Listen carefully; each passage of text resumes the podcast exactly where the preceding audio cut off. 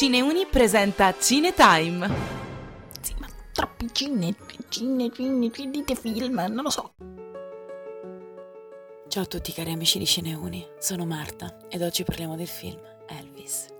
Scritto, diretto e coprodotto da colui che secondo me è tra i migliori registi esistenti, il film vede la firma di Baz Luhrmann. Ha ricevuto ben 8 candidature agli Oscar 2023 Miglior film, miglior attore protagonista, migliori costumi, sonoro, trucco e conciatura, fotografia e montaggio. Ora, senza bisogno di operare i sei gesti di sorte, il titolo esprime chiaramente il fulcro della storia. Infatti è un biopic su Elvis Presley, ben interpretato da Austin Butler. Io vorrei rappresentarla, signor Presley. Siamo nel 1997 ed il manager di Elvis, il colonnello Tom Parker, che viene interpretato da Tom Hanks, Mentre cerca di prendere una scatola di ricordi, si sente male e quindi lo ricoverano in ospedale. Ed è lì, proprio sul letto, inizia il racconto di come abbia conosciuto il King o di come, per una sua battuta, lui lo abbia dato al mondo. Il colonnello inizia la sua carriera da manager di musica country. In particolar modo è manager di Hank Snow e un giorno per caso ascolta un brano con sonorità afroamericane da un ritmo country. Il brano è That's Alright Mama, scritto da Arthur William Kudrup che è padre del rock and roll.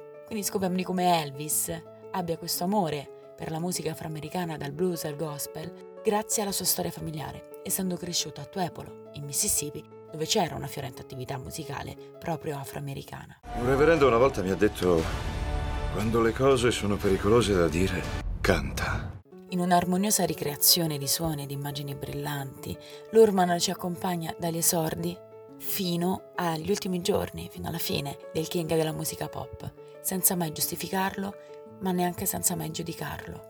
Per chi conosce Adamo il regista, sarà davvero emozionato di ritrovare Lurman. Dai titoli di testa fino ai titoli di coda, attenzione, vanno visti fino alla fine. Ritroviamo le caratteristiche cure peculiari che Lurman ha sempre posto, e cioè quella camera fissa, l'occhio lucido alla narrazione, lo scintillio ipersaturato, fino alle riprese in aereo, proprio per dare un respiro che è necessario proprio perché c'è questo sfarzo voluto e ricercato e seduce sempre lo spettatore con musiche che non sono mai accompagnatori, ma protagoniste al pari delle immagini. Qualcuno potrebbe lamentarsi che il film duri molto, circa tre ore, ma non ci sarebbero potuti essere tagli alla trama. Un buon prodotto merita la nostra attenzione, un prodotto eccellente merita il nostro tempo. Che diavolo è quello? Elvis Presley. Vi lasciamo però con una piccola nota a margine. Elvis, soprattutto all'inizio della sua carriera, venne aspramente criticato dalla politica, in particolar modo dai conservatori. Mamma, mi sbatteranno in galera. Il modo in cui canti è un dono di Dio. Non ci può essere niente di male in questo.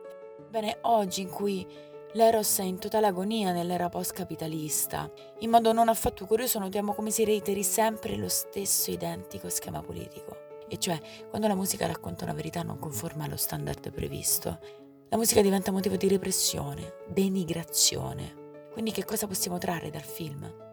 Che la libertà espressiva, per quanto si cerchi di ridurla o di farla sparire, se parla a qualsiasi interlocutore, se parla di e a qualcuno, ebbene la musica avrà sempre il suo riscatto. Cari amici, noi vi ringraziamo come sempre e come sempre vi invitiamo a darci un vostro feedback ci sentiamo alla prossima. Se non dovessimo risentirci, buon pomeriggio, buonasera e buonanotte.